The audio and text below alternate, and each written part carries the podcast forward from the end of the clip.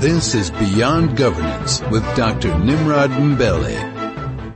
A very good evening to everyone and welcome to uh, tonight's installments of Beyond Governance. My name is Nimrod. Um, this is definitely the very first installment of um, the show in 2019. Uh, I must say it, it is an absolute honor to be in your presence, as it's always been an honor. And unbelievably so, you know, we are now celebrating, this show will be celebrating its third uh, anniversary in February. It's amazing how time flies and the show has grown in leaps and bounds thanks for your support. Uh, and, and I know for the fact that you, you've been bugging us and, you know, giving us guidance and direction in terms of the quality of, uh, you know, thought leaders that we bring to the show. We endeavor, we endeavor to continue this, this kind of trajectory as we inject uh, juvenile energy in what we do, which is quite important. Um, for 2019, I wish you all but nothing but the best. I wish you good health. I, I wish you good fortunes. Um, as, and, and let's continue to share. Um, you know, there's so many challenges that are facing the country. Unemployment rate, it's, you know, it's shockingly high. Let's do something about it. Now that we've got, um, the elections, uh, literally in a couple of months from now onwards. Um, everybody's going out. You know, we've seen the manifestos. I'm not sure what your views are. We've seen the ANC manifesto and, and other political parties are obviously gearing up, you know, in terms of projecting uh, the best foot the best foot forward, if you like, in terms of all the kinds of promises that um, they they will be uh, uh, putting uh, forward. Um, let the best man win, as always. It's quite important. Um, moving on swiftly, let me once again wish my predecessors a happy, happy uh, new year and, and nothing else but the best to uh. Simon, uh, Kathy Kayla, um, Sasha Star, uh, and of course tonight I'm not flying solo. I normally have uh, Tabo uh, Mshengu, uh, who normally the, the, the who normally uh, navigate the ship. I'm told he's still on leave somewhere in the Bahamas. Uh, how how I envy him. Uh, and of course, um, DJ Flow will be navigating, um, you know, the, the, the, production tonight. Um, once again, let me implore you to give us your thought, give us your views. Our SMS line hasn't changed. It's 34519. My email address is nimrod at high.co.za. And let me have those views. Let me have those, uh, contribution. Let's continue to have a, a robust conversation. And I promise, um, the listeners, as I did last year, given the quality of people that we've brought on air, uh, this year is going to be a blast. Uh, talking of a blast, I have on studio one of the individuals that I have a lot of respect for. Uh, he's my former colleague at Wits um, at some point. Uh, his name is Dan Motaung. Uh, he's now the senior researcher at Mapungubwe Institute for Strategic Reflection, MISTRA. Um, and Dan is no longer is no longer a new face in the show. We've had a a conversation with him last last year, and based on your comments and feedback, uh, he came across uh, very insightful, uh, very strategic, very thoughtful, very engaging. Uh, hence, we we decided to bring him once again. And the reason why I brought Dan is for us to quickly reflect on, um, you know, the status of education. Uh, we all know that, uh, you know, we're making, you know, the schools have reopened. Uh, we are celebrating, you know, matric pass rate, and with that come host of controversies uh, and views around what is quality. Are we talking quality? Are we talking quantity? And and and the the the, the one of the issues that I want to you know put forward, which which actually stimulated this kind of conversation tonight, is the article that was written by Nick Spaull um, in response to the National Education Collaboration Trust article on on on on the you know uh, national senior, national senior certificate uh, pass rate, and of course we've had um, you know Professor uh, Jonathan Jansen, you know jumping into the bandwagon. Uh, questioning the extent to which the NECT, you know, is, was literally uh, uh, uh, congratulating the, the, ministry in terms of the performance. Uh, on that note, let me take this opportunity to welcome Dan. Dan, how are you? I'm good. Thank you very much, Doctor, and thank you for inviting me. And uh, good afternoon to your listeners. Thank you very much. Uh, you know, earlier on, I was just thinking, you know, uh, say you and I when we met uh, some years ago, back in the 1990s, We shared, I think we shared sociology, we shared English as a second language, we shared uh, African politics, if I'm not mistaken. Yes. Yes. and that's like 23 years back. My goodness, those are wonderful days. And I recall uh, a sister who taught us English as a second language. Yes. Th- that's one of the classes that you and I uh, sat in. Yeah, yeah, yeah, quite interesting, very exciting. Those are wonderful days. Those are wonderful days. And, we, and we've seen a number of uh, uh, high profile individuals who happened to be in our class at the time. Andile Mngxitama, Yes. uh, our long friend. Are you still in touch with him? Uh, no, actually, I was last, last in touch with them about 12, 15 years back. You know, we just drifted apart and we, ne- we were never really friends, although he's a fellow, he's within the intellectual community broadly and we've had fair, a fairly, a fair dose of respect for each other. We locked horns. We never agreed. He's always been ideologically poles apart from me, but we knew each other. We shared space and all. that. Well, I couldn't agree with you more because I invited him on the show. Um, you know, uh, he didn't come, but uh, the deputy came. But since then, we, we never touched base. But I'll still, you know, at some point, uh, bring him in because we value his views as, as much as radical they are because isn't that what the democracy is all about? That is what the, my opinion of him. Sorry, I know he's not the subject. Back then at school he was far better, brighter, clear, clearer than he is now. I think he's a bit muddled up now. anyway, let's move on swiftly. Then, um, the conversation, as as it were, it is the matric pass rate. Um, you know, which which is very controversial, you know, uh, in in a South African standard.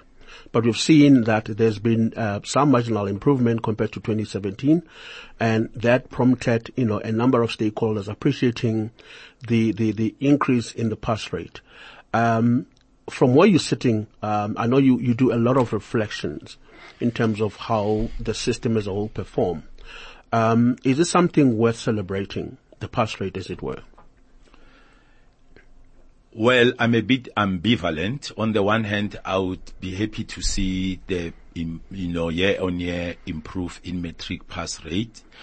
But I'm afraid in this case, I'm more, more inclined to, to, to the critic of uh, the kind of uh, the, the the approach of the department. I'm not quite happy because as the the text that you referred to earlier indicate, especially the critic, um, sometime last year in 2018, the writer says then that there was an introduction of more auxiliary subjects which were then converted into um, which were put on the same pedestals as, tra- as traditional subjects that qualify uh, learners to pass and proceed to university. But those are subjects like hospitality, like dance. South Africa doesn't need that. The core subject areas and expertise that we need is science and maths. We need ICT. Of course, in South Africa, especially up to a point, I'm afraid we also do need history.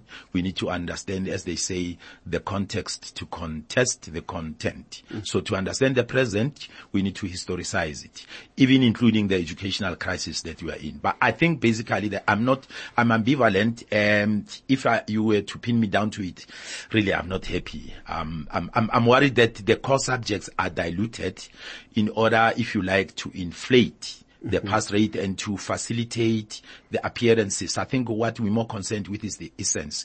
We need to know the traditional subjects that the, the students are, are, are doing and that they need to pass and pass them well and they need to take them to university so that they can then learn and further their studies and amount to something that the country needs for the future. In any of you then, what could have been the reasons uh, behind the introduction of um, subjects such as tourism, um, dance uh, as part of matric? What could have been the reason? What could have been because I'm sure the department got to that determination based on some kind of um, insight. Um, you know, what could it be? Because um, based on what you're saying, eh, you know, it, it is highly contested, and and there, there are questions, fundamental questions as to what what are the merits behind introduction uh, of those uh, programs. That's number one. Number two, the extent to which the market is more appreciative of these kinds of introduction. Um, and any of you again, uh, uh, it will be interesting just to share with the listeners uh, your, your thoughts around that. Sorry, about the market, just come back, come, come Um, again. you know, the, the extent to which the market is appreciative of subjects such as that. Uh, because I would imagine, um, the, the, the stream of these courses more will, will probably lead more into humanities as opposed to vocational and more technical or trade oriented kind of uh, programming, um, and and which which which is quite on its own problematic. What could have been the reason on the side of the department and the market? Because ultimately, curriculum needs to feed into um, the market. Yeah. Yeah, you're correct. You're quite right. Uh, it needs to be articulated like that so that uh, it's directional. One thing fits into the other. Um, okay. At best, I can speculate. I'm afraid I would not be able to be in a position to know exactly why. But if you logic compels us to look at the history uh, since 94 of the matric uh, performance, uh, pass rate and all that. And on the basis of that, one can come to a more or less uh, plausible conclusion because what used to happen prior to 2018 was that the, the pass rate was dismal and as researchers would, uh, would show that the cohort that starts at substandard 8, which is called now grade one mm-hmm. of that number, only less than half would reach matric and of that only say less than half would make it, uh, would get what they call what they, they, used to call it exemption in my day. I think it's called now bachelor's pass. Mm-hmm.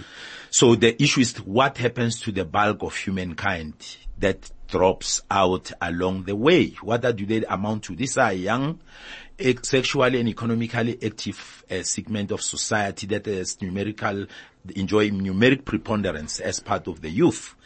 They become a dead weight. There's a difference between a youth di- a dividend and a, a, youth bulk. We just don't want the youth mm. that is bulking mm. up, but with no intrinsic value to add to societal development.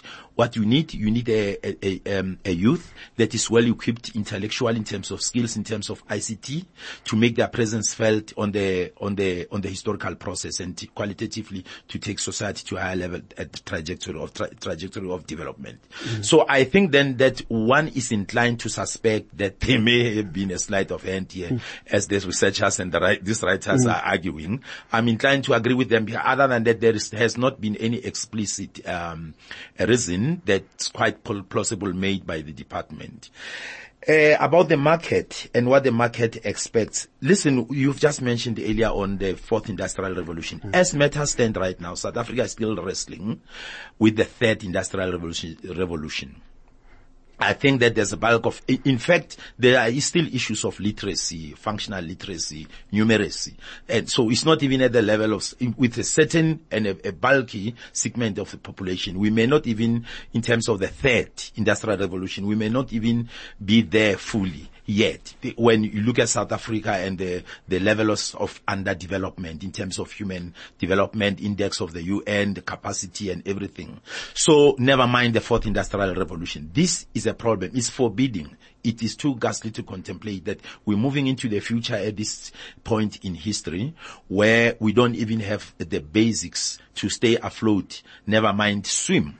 So yes, the market is going to suffer for that and in turn we're going to suffer the most as South Africans because then there needs to be some measure of articulation. Institutions need to feed into and off each other such that the schooling system prepares us for uh, adulthood, for being, for the value that we add to societal development and that includes the market, that includes the skills that are, to be utilized by the, the labor market for the, the, the developmental needs of society we're talking now about the National Development Plan, which is also going to need this and a whole lot of other uh, developmental imperatives, uh, broadly speaking, that would then need that we be able to prepare over a certain time period, um, South African young people to be able to rise up to the challenge and measure up to the need of the moment. You know what comes to mind then, as you as you you explaining um, possible um, rationale behind the inclusion of um, non-core subjects such as, you know, um, uh, dance and, and tourism is, is, is the, you know, it begs the question of where the private sector, I would imagine ordinarily for a, a responsive curriculum to be developed. Um, you know, the private sector association and private sector more broadly need to be at the table, which then says to government, this is where, this is using the NDP for an example, this is where the market is going in the next 20 years. These are kind of skill sets that we're going to need. Um, the sense that one gets out of this is that there's, there's a, almost like a absence of private sector influence into policy direction um, around curriculum, you know, configuration, which supports the interest or which supports the the, the, the futuristic labor markets demand. What would your take be on that? Okay, I think to be fair, there was um, um, private sector representation in the commission that uh, uh, drew up the developmental plan. But the thing is, we do these things ad hoc or episodic. So once they get to the table and make their input, we don't make this thing uh, sustainable. We don't create a momentum. We don't institutionalize uh, this kind of intersectoral relations that are aimed to maximize the mutual benefit of all of us, such that, as you say correctly, that the private sector stays on board. Uh, the private sector, I'm sure that when t- to uh, to to come on board, it's going to put something on the table mm. that has got to be taken into. And I think I do think that it is taken into account up to a point, like I'm saying in the case of the national development plan.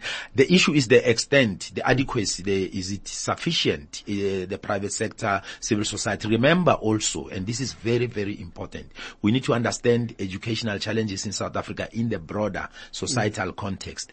Basic school dysfunctionality is a reflection of basic societal dysfunctionality.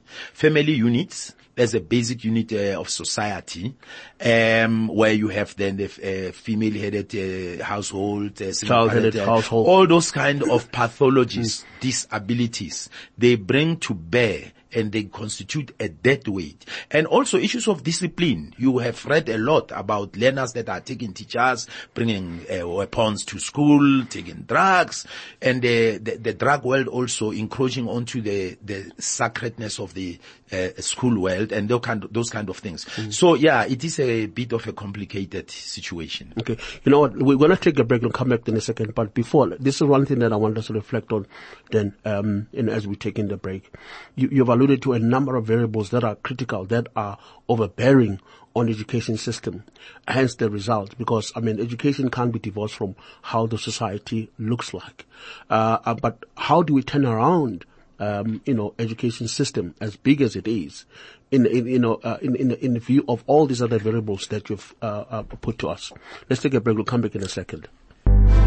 This is Beyond Governance with Dr. Nimrod Mbele.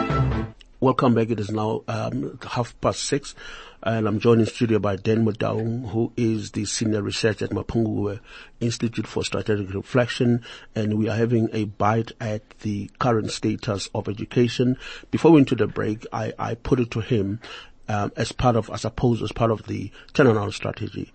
Uh, what is it uh, sequentially that a country uh, need to be doing to systematic to, to, to in, in, in a systemic fashion attend the vast challenges because truth be told um, you know and I've seen some critics you know who in my view armchair critics who never really appreciated the complexity and the vast challenge of education, uh, uh, making you know sometimes irresponsible statement, uh, uh and, and, without really you know applying their mind.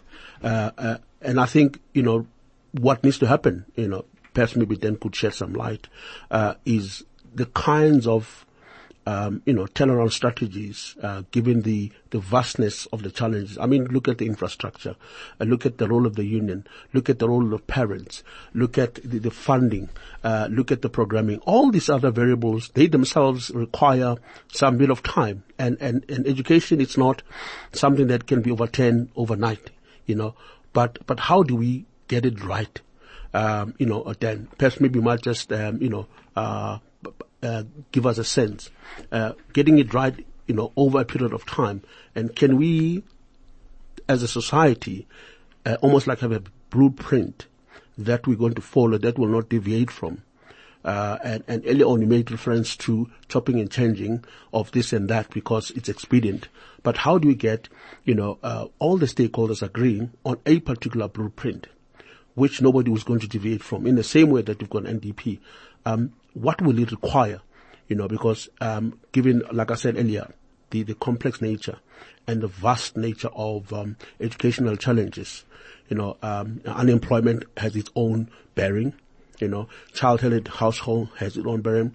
Infrastructures that is not adequate. Uh, overcrowding in classrooms, um, teachers that are burdened, the role of unions, all these factors um, ultimately undermine um, the quality of education that we look for.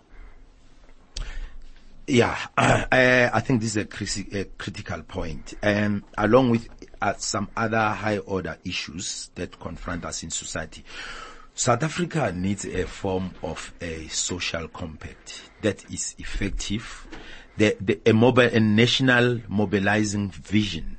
Who are we? Where are we going? Uh, can we get over ourselves, the fra- political fragmentations, the, the ideological divisions and get something that is meta ideological, that is at the national level and that says that, uh, we do this, we swing, we, we, we sing or swim uh, together.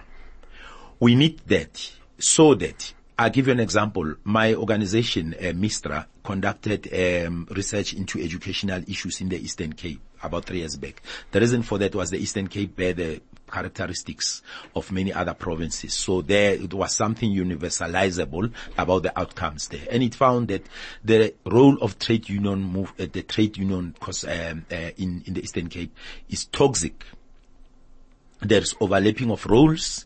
There are a lot of complications and extracurricular activities that have got nothing to do with the core interests of the education of the child. That is an issue. The issue of uh, uh, school governing bodies, uh, what impact they make, uh, the inter, the, the, how they interact with the other, uh, such the unions, for instance, and the teachers, it becomes important.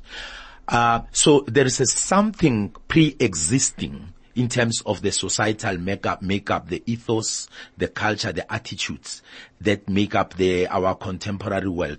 That is very, very, um, maybe questionable, uh, maybe flawed on and, and, on the basis of which we're not able to build good, sustaining, futuristic institutions. So I think that's one of the critical things. Social impact where we can then introspect as a society and say, how we do we fix the education of uh, South African children once and for, for all. And there's an issue with teachers, teacher training, um, maths and science. We got issues there uh, if teachers themselves in the townships, as the old accusation always goes, take their kids to uh, private schools, the issue is what is toxic about township schools?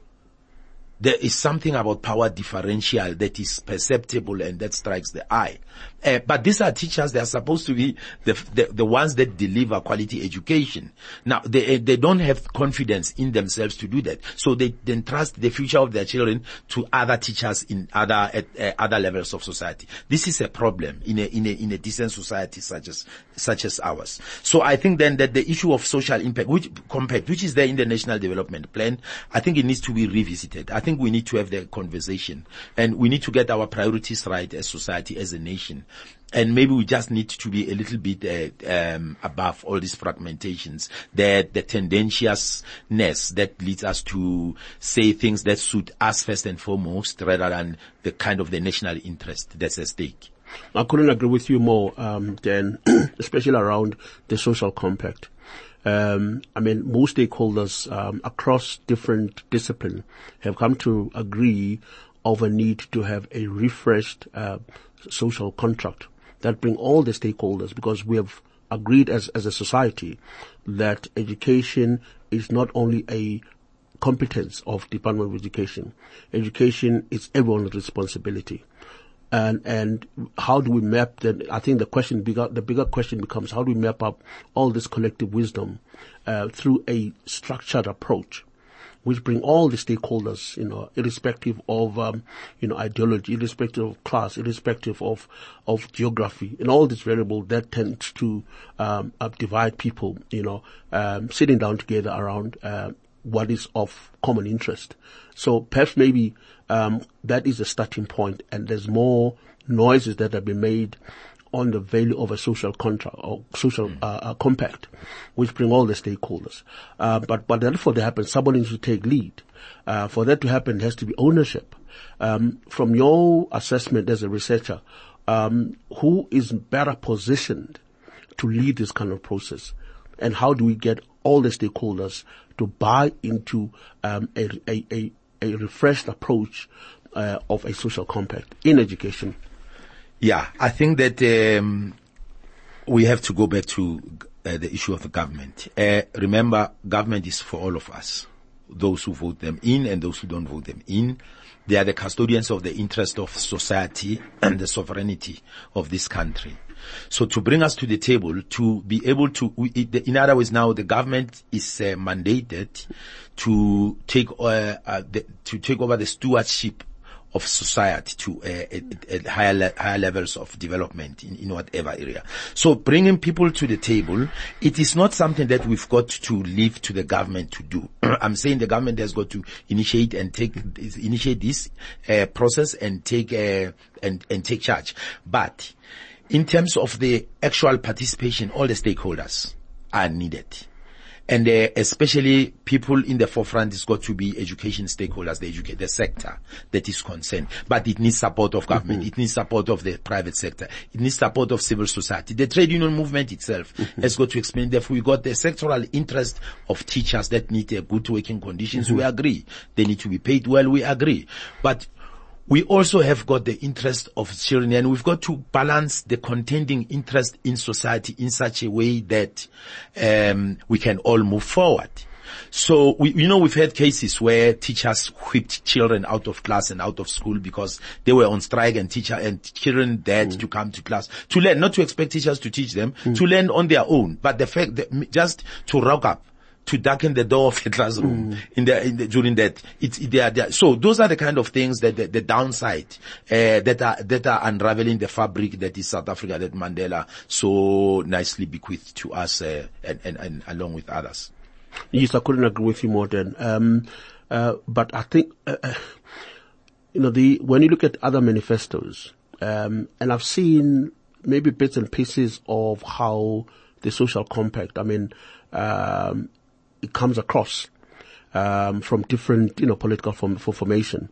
Uh, I think in principle, there's there's almost an agreement across all political spectrum that there's a need for a social compact, but um, we, we don't seem to have leadership um, that drives this because uh, South Africa, you know, uh, for lack of a better word, we, we, we are accustomed to short-term, you know, benefits or short-term short-term goals, because um, education is not one of those short-term goals um, the, the, the, social compact, um, you know, in the same way as we have NDP, it's, it's more of a long time, but, but working on, you know, uh, you know, uh, bits and pieces that, that can translate to material changes, um, on a year, year, on year basis. And, and that require time. Uh, uh, do we have that kind of leadership that understand that, um, social compact, um, has, in as much as the responsibilities, but also the obligations. And in the context of competing priorities, um, can all the parties that come on a table or around a table, um, you know, understand exactly that there will be, there's going to be trade-offs.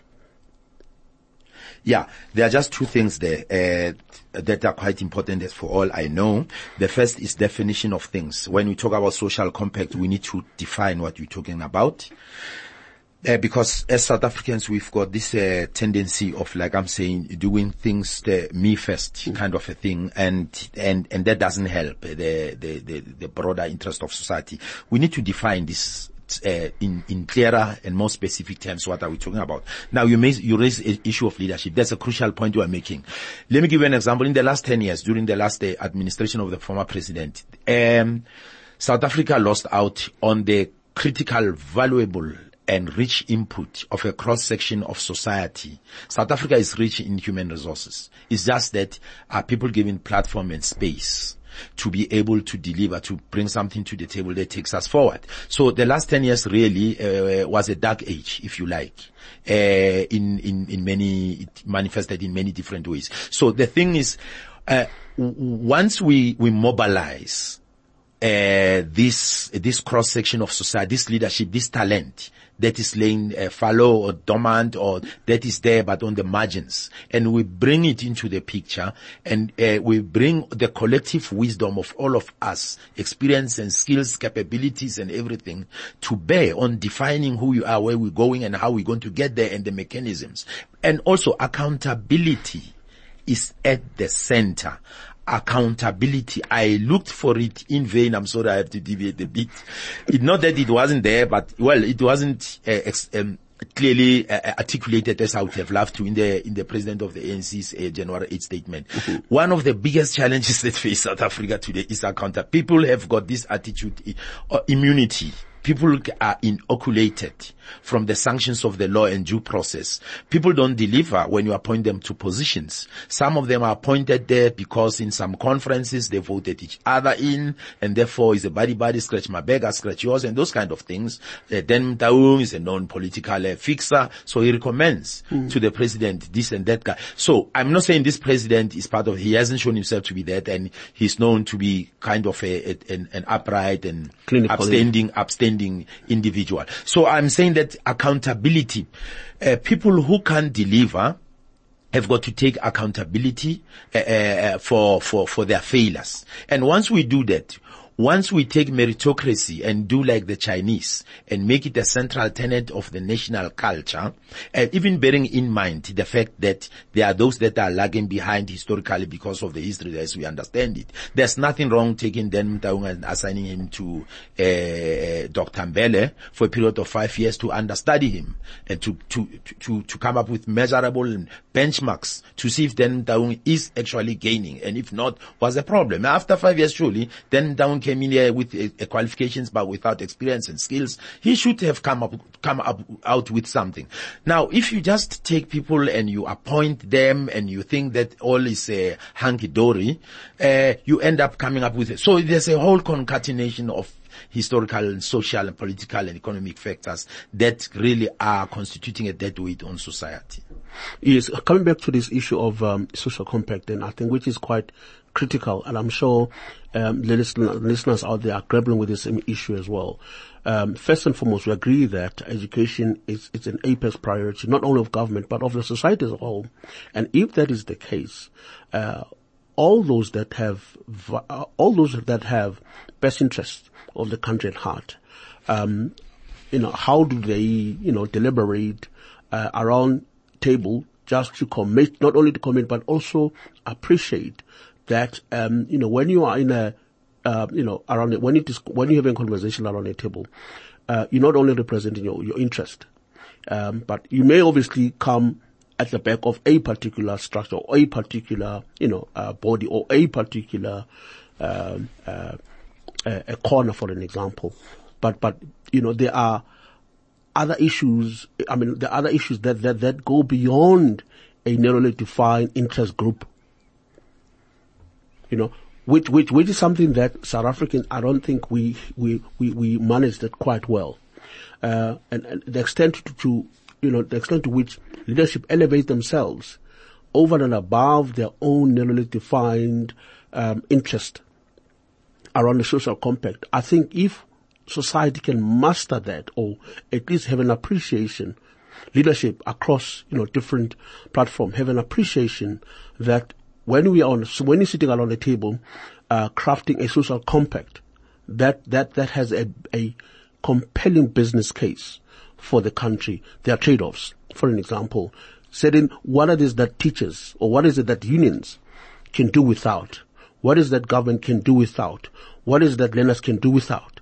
You know, um, until we get to that point where we, we are for, we are abandoning, you know, certain, you know, privileges, at least in the meantime, so that we have a longer picture or a longer goal.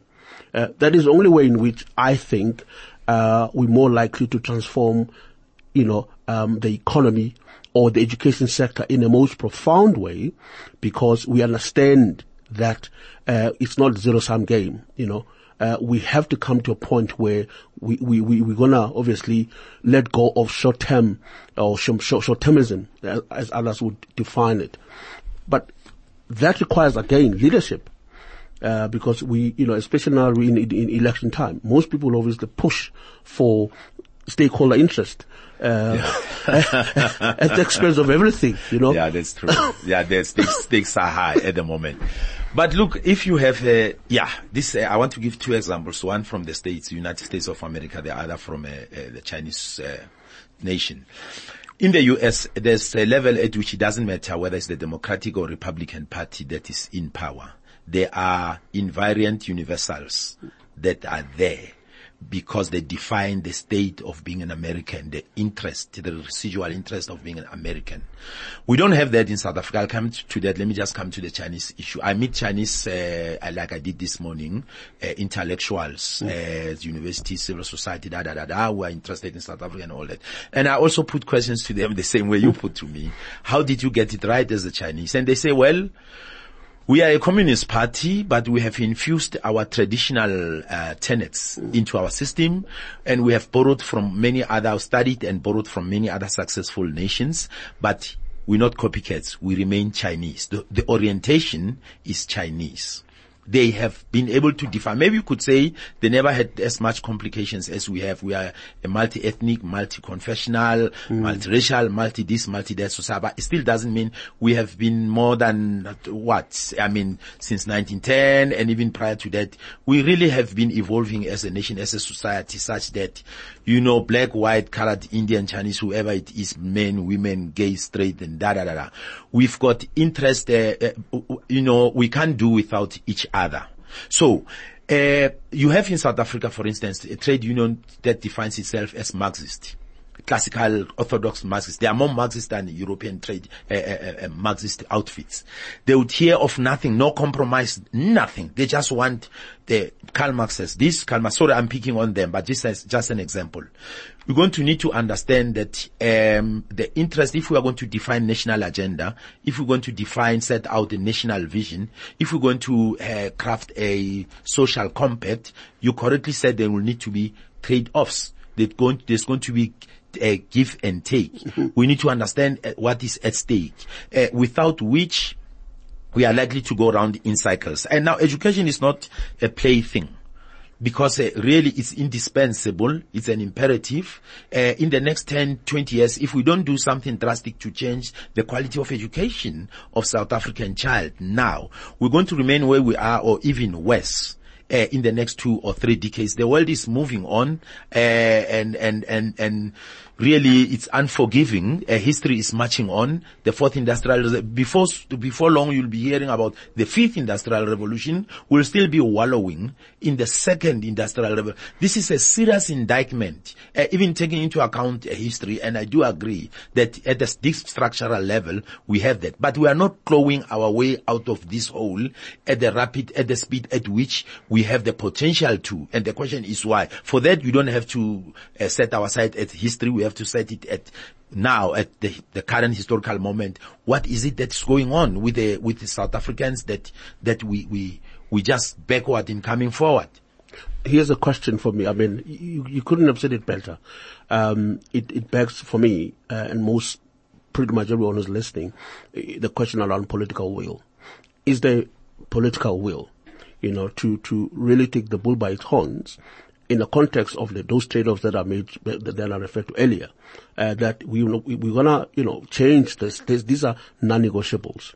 You know, so, so for the social compact in education, um, to be productive, we need to have non-negotiables. These are the fundamentals that we going to agree on. And in an event there are deviation, what should be the consequences? In the same way, uh, what should be the, the, the, the, rewards? Because, I mean, human beings, uh, uh, we need to have a fine balance between how you exert pressure at one level, but also how you support. You can't expect, you know, things to be done when you're not, you know, uh, providing support. So the social compact, as it were, needs to be very clear around, firstly, um, the, the, the, the philosophy of education in a South African context. Do we have a universal philosophy which defines education in a South African context. Earlier on, you, you, you referred to, you know, the Chinese, the, the Americans. When you look at all these, these, these, these countries, there's almost a clearly defined way of doing things, which define them who they are.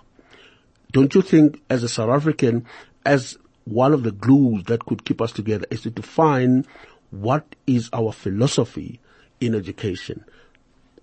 We have to, definitely, definitely. If you remember earlier on, I also mentioned the fact that, uh, and I know many people frown upon history, but societies today in the world more than uh, ever before, I think we do need history.